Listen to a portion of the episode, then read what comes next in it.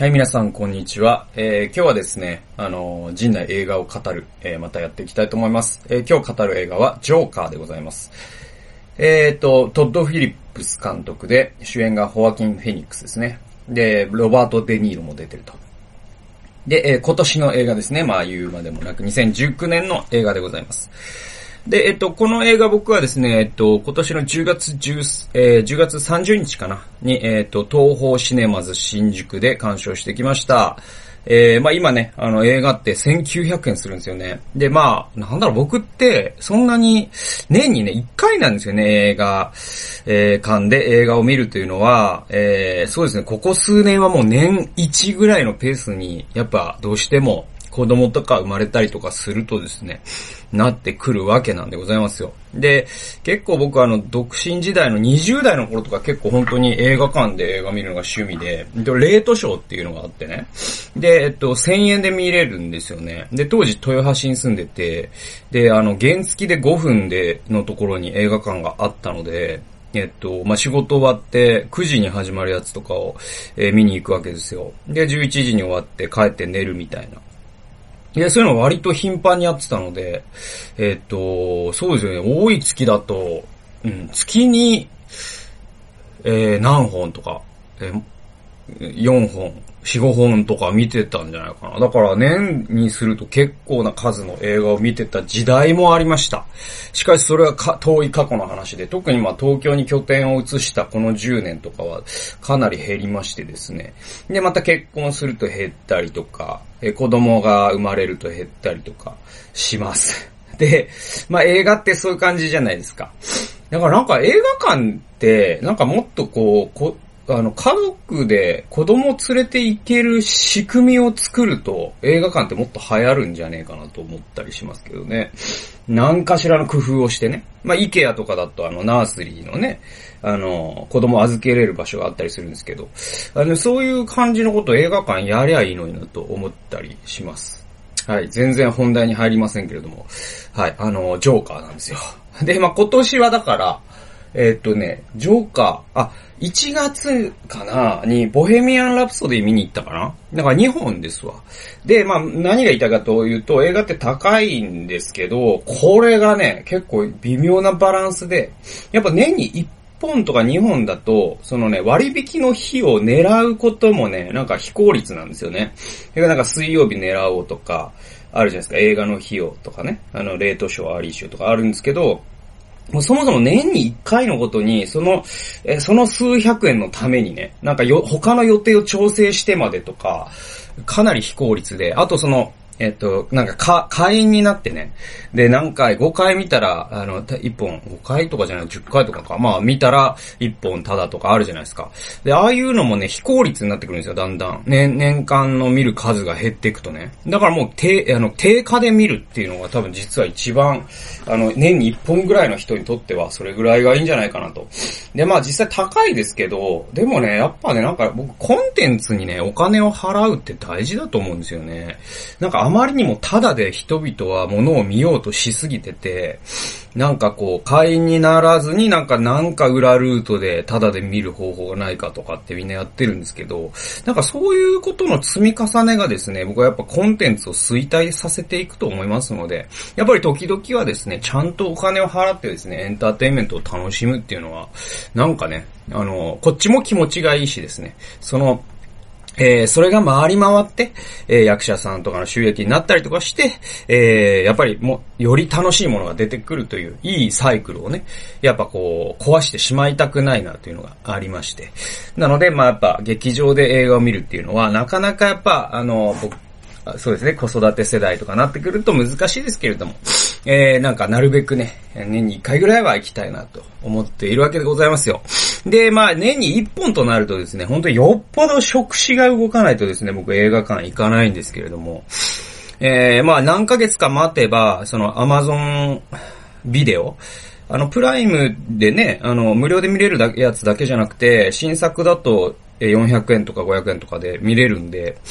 で、それってね、実はなんか、ツタヤに行って返すよりも全然いいんですよね。で、その東京とかだとツタヤに行くのに、じゃあ、電車乗りましたとか言ってたらもう、速攻、あの、プライムが安くな、あ、アマゾンでね、ストリーミングした方が安くなるんで、えー、結構もうこの数年はそんな感じですね。新作ももう、ストリーミングで見てしまいます。で、えっと、まあそんな感じで、実際映画見に行くっていうのはよっぽどじゃないと僕は見に行かないんですけれども、このジョーカーっていうのはなんかよっぽどだったんですよね。で、あんまね、前情報は、あの、入れずに見に行きたかったので、あの、なんとなくこんな感じの、こんな感じの、こんな感じのみたいなあって、で、えっと、いろいろ反響とかがあるわけじゃないですか。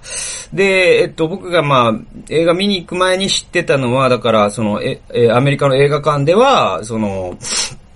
えー、映画館の前に警察がね、立ったりとか、えー、あとはその、そもそも公開をしていいのかみたいな議論があったりとかしたとかは聞いてて、で、日本でもアメリカでももう大ヒットしてると、とにかく。で、とにかく見た人がもう語りまくってると。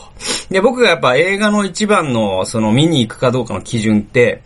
あの、見た人の熱量っていうのはやっぱ重要で、どれだけ流行ってるかっていうよりも、その見た人がね、もう語らずにに折れない映画ってあるんですよね。えー、近年だと、まあ、シン・ゴジラとかがそうですよね。その見た人がそれについて語らずえー、語らずに折れ、入れないと。で、この世界の片隅に、これもね、語らずに入れない映画で。で、これだから僕はシン・ゴジラも、この世界も、えー、映画館にやっぱり見に行きましたわ。時間を作って、お金を払って。で、やっぱそんな風にですね、僕のこう、時間を作ってお金を払って見に行くという映画の基準というのはやっぱりこう語らずに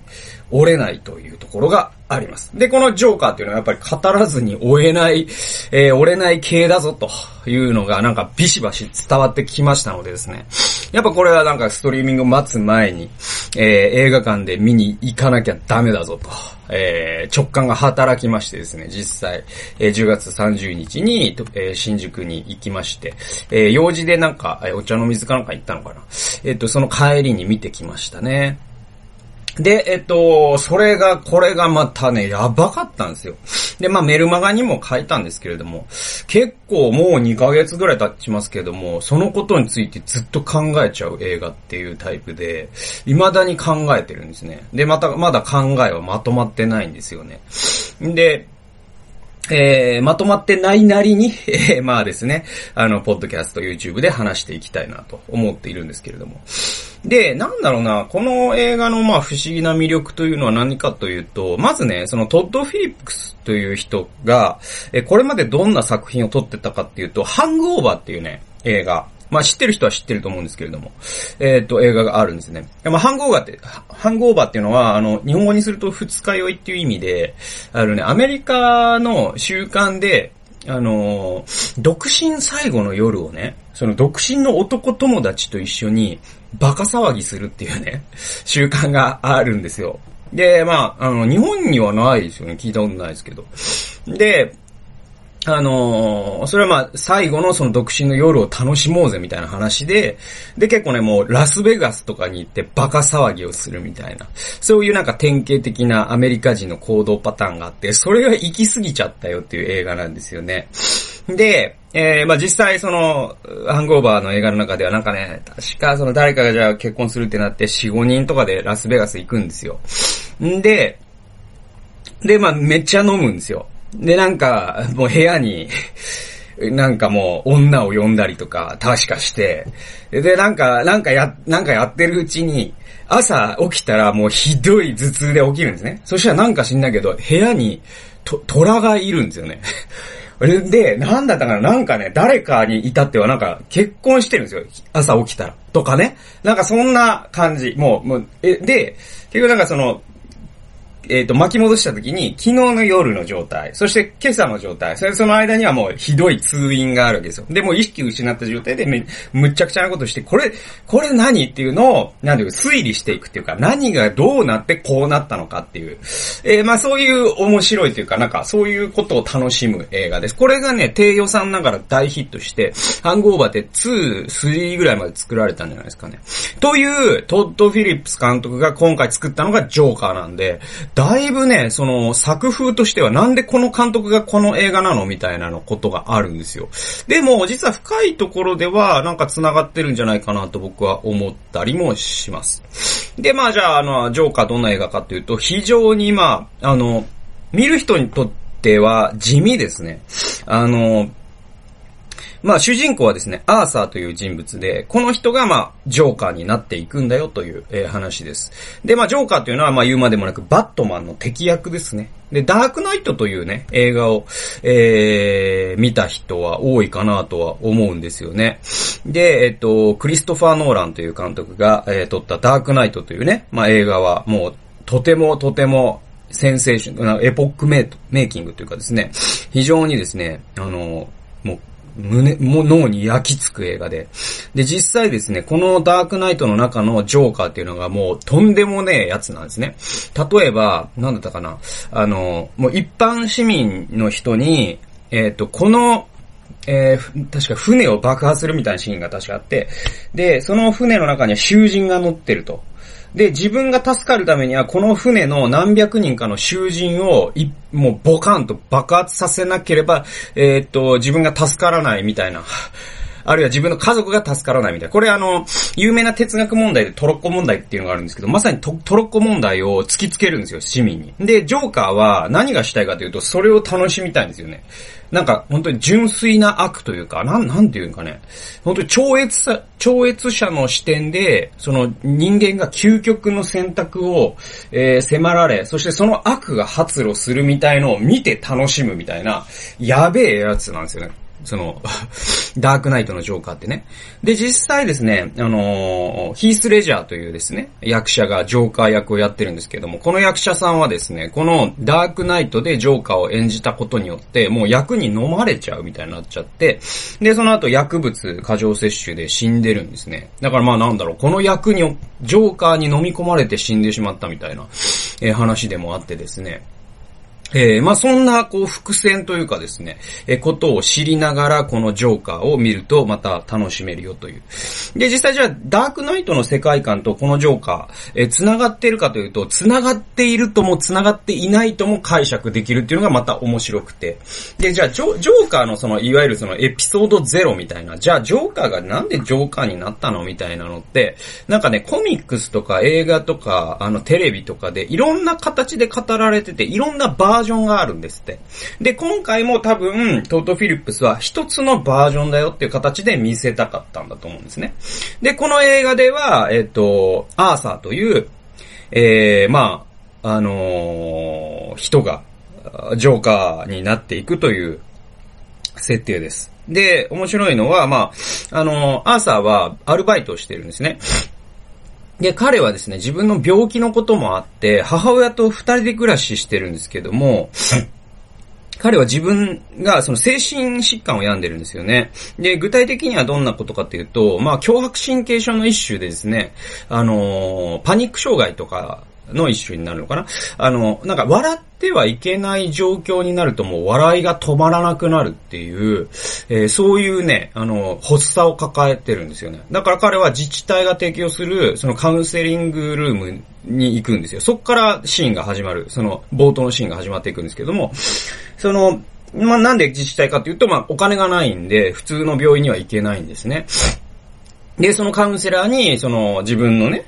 書いたメモを見せながら、今週はどうでしたかとかってことを、まあ、カウンセラーと話すんですよね。で、そのメモの、あのいろいろ書いてるんです。じゃあ、そのメモに何書いてるかというと、自分の病気のことも書いてるんですけど、主に自分のね、ギャグを書いてるんです。それはなぜなら、彼はね、あの、夢が、あのー、コメディアンになることなんですよね。で、コメディアンになってテレビに出たいと。で、それがですね、彼のなんていうか、唯一の心の支えになってるっていうのがあって、で、じゃあそのギャグとかを書いてる、なんかこう、こう、こう、こう、こう、こうで、こうしたら、こうなるみたいなネタを書いてるんですけど、そのネタ帳でもあり、自分の日記でもあるそのノートの綴りがもうことごとく間違ってるんですよ。で、これ何を示しているかっていうと、彼がまともな教育を受ける機会を得ることが、これまでできてこなかったってことを示してるんですよね。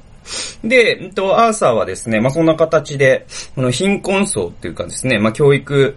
まあ、貧困の連鎖の中で、で、じ、後々分かってくるのは実は彼は母親に虐待されてたんですよね。で、あのー、まあそんな感じで彼はまあ、いわゆるね、なんかその、えっ、ー、と、ジョーカーってね、そのトランプのジョーカーでもあるじゃないですか。あと、ピエロっっていう意味でもあるじゃないですか。この二つのト、トランプのジョーカーっていうのとピエロっていうメタファーがとてもね、この映画の中で重要になってきます。まずトランプっていう意味では何かというと、そのジョーカーってね、そのババ抜きで言うと、それを引いたら負けなわけじゃないですか。で、アーサーっていう人は、その社会の中で我々がじゃあね、そのトランプをしてるとしたら、その手札の中にジョーカーが入っちゃってる人なんですよね。えー、つまりまあ、あのー、ちょっと例えが、あの、変わっちゃうんですけど、あの、えっ、ー、と、ポーカーっていう種目だと、まあ、ジョーカーは強いんですよ、逆に。じゃけども、あの、ポーカーで言うともう豚なんですよ。で、えっと、ある人は恵まれてるんですよね。もう最初から3カード揃っちゃってるみたいな人もいるわけですよね。えー、だけども、ある人はもう、もうこれは家庭っ子ないよっていう状態で生まれるわけじゃないですか。そんな風にですね、私たちのその社会っていうのは実は持って生まれたものによって、かなりスタートライン違ってくるよっていうことがあって、で、ある人は能力が高い、ある人は頭がいい、ある人は体が丈夫だ、ある人はお金持ちだとか、ある人は社会的地位が高いとか、えー、っていうことがあるじゃないですか。で、このアーサーは、どんな人かというと、もう完全に豚なんですよ。で、つまりまあ、ババ抜きで言うと、ジョーカー引いちゃってるんですよね。で、負けちゃってるんですよ。で、これが面白いのが、えー、実はですね、えっと、この映画の中に一回だけバットマンが出てくるんです。でも、バットマンという形では出てこないです。これ知ってるか知ってないかで、だいぶこの映画の楽しみ方変わってくるんで、僕に関しては実は不勉強で、えー、後から調べて、ああ、あれがバットマンだったのねっていうことで気づいたという、あんまりいい見方ではなかったんですけど、あの、バットマンって設定ではですね、あの、大富豪の子供なんですよね。ブルース・ウェインっていうのが、まあ、バットマンの本名で、で、ブルース・ウェインの両親は大富豪なんですよ。で、彼は、あのー、少年時代にですね、最愛の両親をギャングによって自分の目の前で殺害されたという過去を持つんですね。で、その過去があるから犯罪を憎むようになって、バットマンとして活動するようになったんです。その警察では、あのー、捕まえることのできない人、えー、そういう人を捕まえて罰するという死刑ですね。これあの、私の刑と書いて死刑。えー、つまりあの、英語で言うビジランテという言葉があります。えっ、と、日本語にすると自警団って言います。で、バットマンって自警団なんですね。で、えっ、と、トランプの話に戻りますと、バットマン、このブルース・ウェイン、じゃあ何かっていうと、もうロイヤルストレートフラッシュなんですよね。もう、両親がもう金持ちで、地位があって、エリートで、えっ、ー、と、貴族的な人なんですよね。で、も大豪邸に住んでるボンボンなんですよ。で、えっと、ジョーカー、アーサーは、えー、もう豚なんですよ。この対比がめちゃくちゃ面白いんですよね。で、じゃあこの障害を持って貧乏でおお母さんと暮らしているニートに近いような、えー、このアーサー、どんな、えー、が何してるかというと、えっと、ピエロのバイトなんです。で、えっと、ジョーカーっていうのは、まあ、ピエロでもあるわけですよね。まあ、クラウンとも言いますけれども。で、えっと、このピエロのバイト、で、その、えっ、と、冒頭のシーンで、えっ、と、アーサーがですね、そのピエロのメイクをしてるところから始まるんですね。で、ピエロって、面白いのって、その、えっ、と、こういう風に笑ってる、あの、口を描きますよね。でいて、目には涙があるんですね。ですよね。ピエロって常にそうじゃないですか。で、これには理由があって、あの、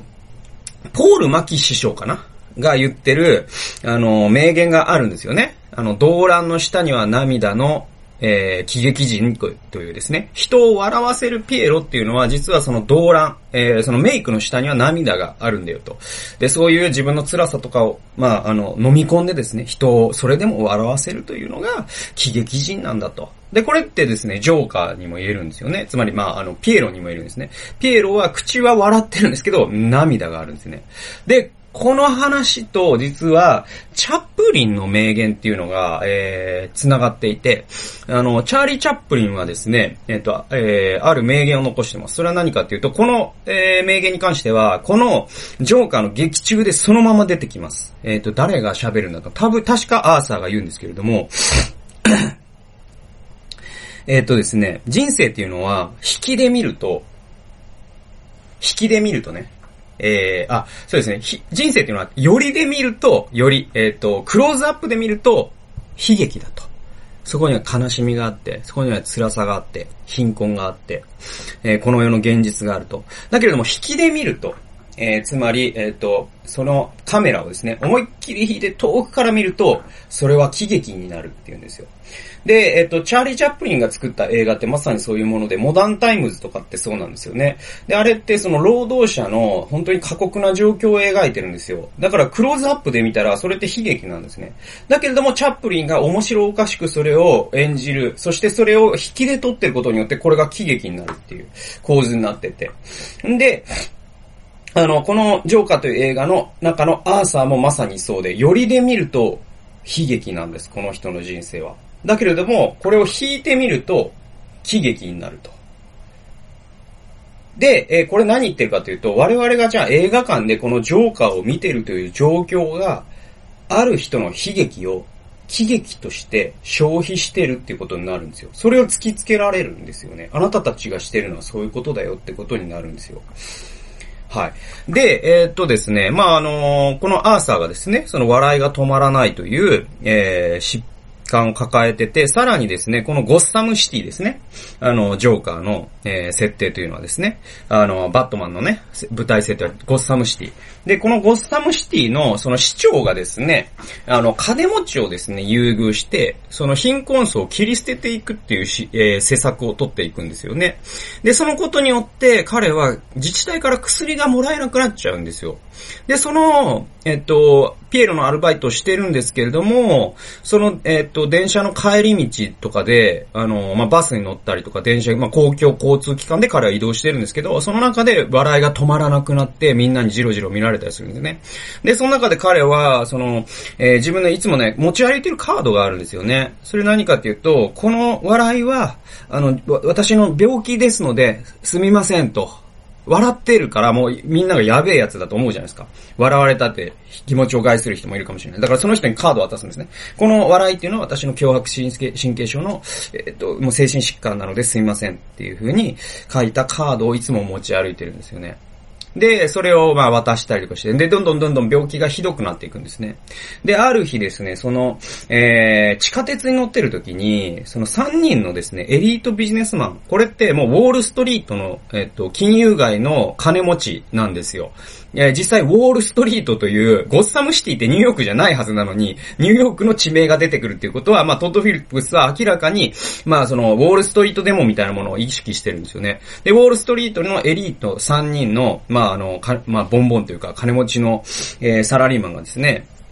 あの、地下鉄に乗り合わせた、えー、女性にちょっかいを出してるんですよね。で、おいおい、姉ちゃん、みたいな。あの、俺らと遊ばねえか、みたいな。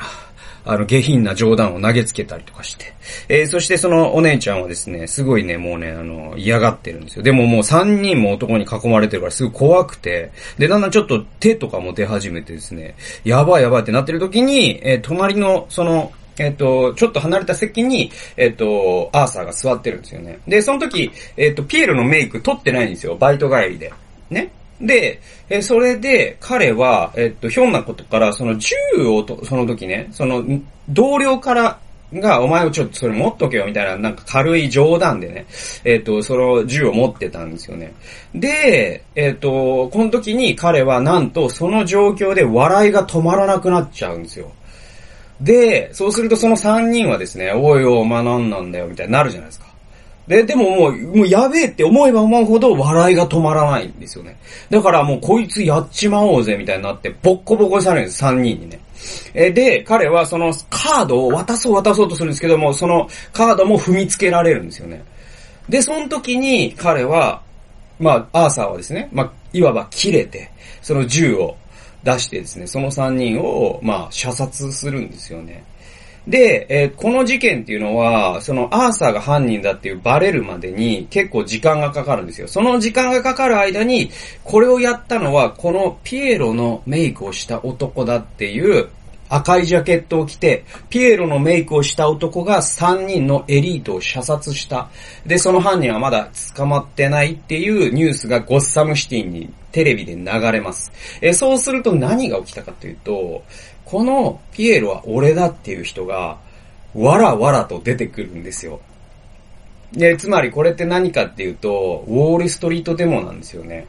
えー、我々は99%だと。1%の富裕層がこの国の富を独占して我々99%は、えー、貧困にあえいでるよって言って起こったのがウォールストリートのデモですよね。で、この、えっ、ー、と、アーサーがした事件によって、えー、ゴッサムシティで起きたことはどういうことかっていうと、えー、貧しい人とか社会に不満を抱えている人とか、その、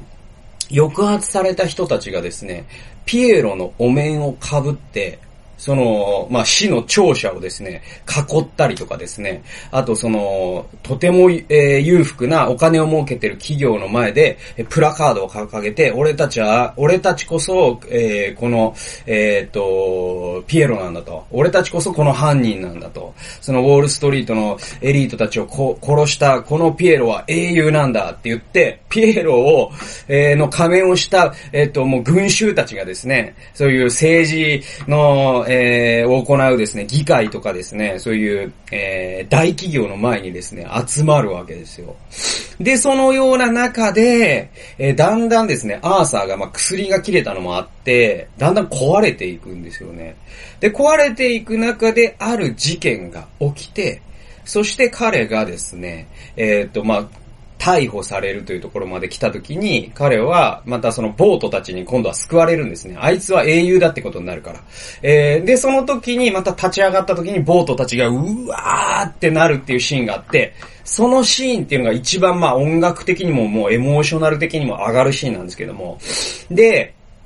そこで彼はその両手を広げるポーズをするんですね。これって実はキリストのメタファーで、つまり彼がな、その、えっ、ー、と、風の谷の谷のナウシカのナウシカが復活した時みたいな感じで、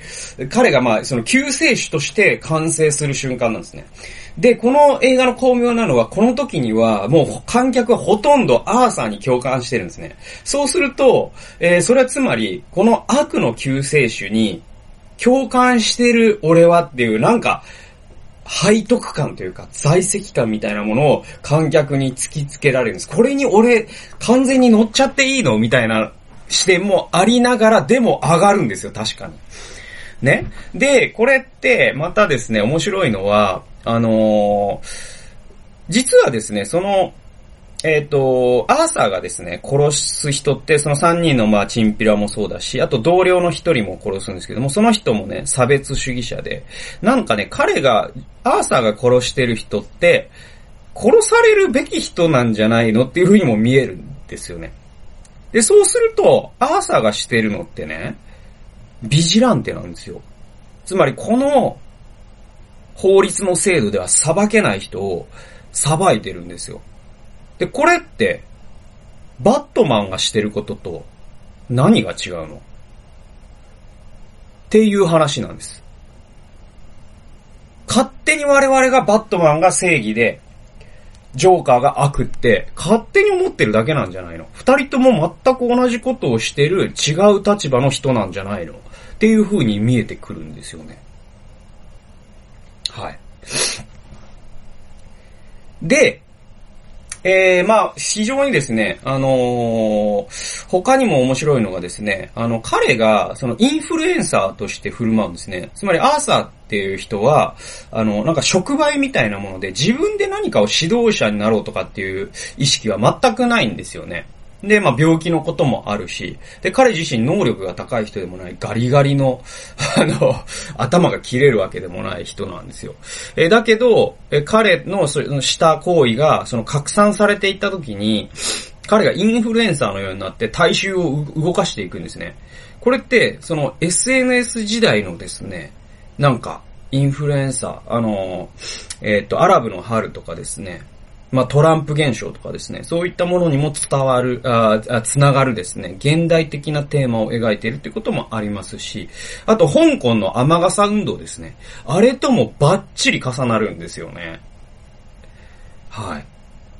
で、えー、まあそんな形でですね、すごくまあこのジョーカーという映画が僕にとっては非常に面白かったんですよね。で、まあ最後にね、僕はあの、この映画を見て、これはあんまり誰も言ってないんで、あの、僕なりの解釈というか、あの、気づいたことなんですけれども、あの、地球最後の男っていうね、あの、有名な古典的な SF があるんですよ。で、これ何回も映画化されてるんですね。で、えっと、一番最近だと、えっとね、誰だったかなあのー、黒人俳優の、えー、有名な人が主演して、えっ、と、映画化されていますよ。で、えっとね、これって、地球最後の男ってゾンビ映画なんですよね。で、えっとね、この映画、この、まあ、原作も僕読みましたし、その映画も、えー、見ましたけれども、えっと、このゾンビ映画のすごい特徴的なことは何かというと、あのですね、あのー、なんだろう、そのね、このゾンビ映画なんですけれども、すごい、まあ、要はゾンビにこの地球が支配されちゃったところから始まるんです。で、もう自分、人間が自分だけだよっていうところから始まるんですよね。はい。人間が自分だけだよっていうところから始まっ、で、彼はもうとにかく生き残るためにあらゆることをしてるんですね。他の人はいないかなとかって言って、ちょっとあの、なんかこう電波をね、拾おうとしてみたりとか、で、あとなんかいろんなこう、スーパーマーケットに行っては食料品を持ってきて、あるいはですね、その武器屋さんの鍵を開けてはですね、武器をその自分の地下室にえー、貯めていってですね。それで、ゾンビが来ると、タタタタタンとか戦ってるという日常がまず描かれるんですよね。で、それがお続けていくんです、彼は。そうするとね、あることに気づくんです。だんだん、なんかゾンビの様子がおかしくなってくるんですね。で、ゾンビは、えっと、どうやら、なんか最初は単発でひたすら攻撃してきてたけど、なんかチームワークみたいなものを発揮していくんですよ。してくるようになるんです、ゾンビが。つまりなんかね、ゾンビがいわばなんか進化していくんですよね。で、で、だんだんだんだんゾンビの中にどうやらなんか社会があるらしいぞみたいになっていくんですよ。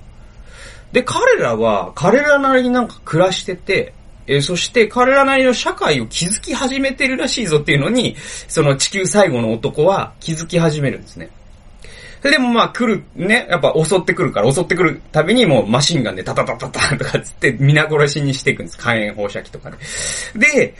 で、最後のシーンがすごく面白くてですね。で、結局そのゾンビは社会を築いていく。そして、その自分は、えー、マシンガンとか、えっ、ー、と、火炎放射器とかで応戦するんですね。で、彼はある時気づくんです。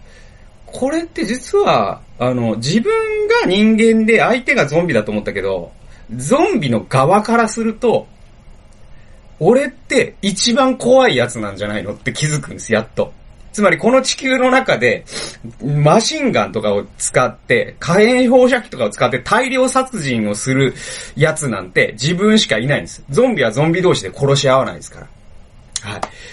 で、それに気づいて、つまりその、視点が反転するんですよね。で、この、えっと、まあ、地球最後の男って何を批判してるかっていうと、これアメリカなんです、実は。で、アメリカってね、その東西冷戦の時に特にその共産主義、赤をぶっ潰すっつって、赤こそが、共産主義こそがこの世の中をダメにするから、ソ連、ね。そして中国。そして、まあ、で、だから、それが危険だから朝鮮戦争もやりました。ベトナム戦争もやりました。で、地球上のいろんなところでですね、その赤を滅ぼすべく戦ったアメリカって赤の側から見たら、もう一番凶悪な、なんかや、やばいやつなんじゃないのむしろアメリカがゾンビなんじゃないのみたいな話なんですよ。なことの比喩なんですね。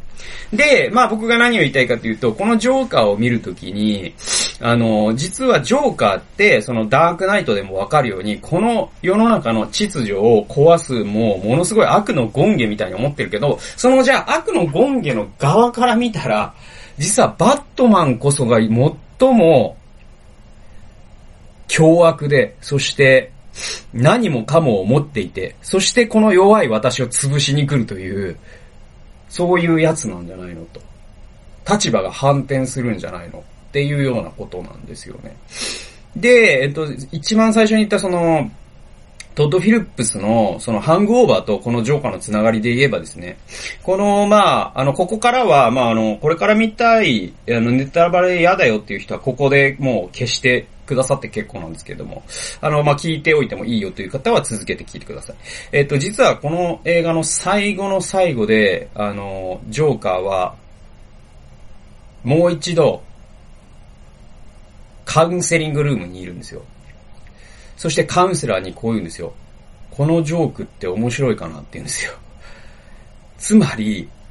この2時間見てきた、この話自体が、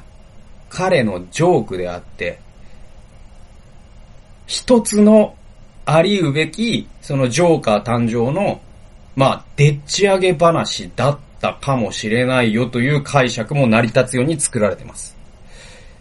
ということは、彼はそうやって観客、まあ映画のね、えっ、ー、と、映画を見てる我々をも、まあ、手のひらの上で転がして、怖がらせて、共感させて、うわーなんか発見したとか思わせといて、これ実はジョークでしたよーん、ベロベロバーっていうことをやることで、結局ダークナイトのジョーカーってそういう人なんですよね。彼は純粋な悪と言われてるんですけど、彼のえっと、動機って本当にわからなくて、悪ならばまだ怖くないんですよ。でも、その、ダークナイトのジョーカーの怖さって、なんかね、人が困ることを見て、人がそしてまた苦しむことを見て、それがその生死に関わるものだったとしても、純粋に楽しんでるだけなんですよね。で、そういうこのディタッチメントというか、もうこの世からもう、なんかもう、あの、こ、もう、離れちゃってる人？なんかこの世のものではない感じの、まあ、悪の描き方っていうのが、まあ、ダークナイトのジョーカーの一番怖さだったんですけども、最後の最後で全てをどんでん返しというか、全てがジョークでしたよということをほのめかすことによって、えー、この、ジョーカー、えー、のアーサーは、まあ、ダークナイトのジョーカーと、ここで繋がるんですね。これならば、ダークナイトのジョーカーになりうるなって最後には思えるようにもなってるという、えー、結構衝撃のエンディングだったわけなんですね。というわけですね。これまああのー、またコンテンツ化というかですね、あのーソフト化されて見れるようになったら家でも見たいな、何回も見たいなとは思うんですけれども、まあ映画館で僕が一回見て、えー、考えたことなんかを今日は話させていただきました。というわけで、えー、ご覧くださり、えー、お聞きくださりありがとうございました。今日はジョーカーについて語らせてもらいました。えー、はい。では、あの、次回の音源及び動画でお会いしましょう。さようなら。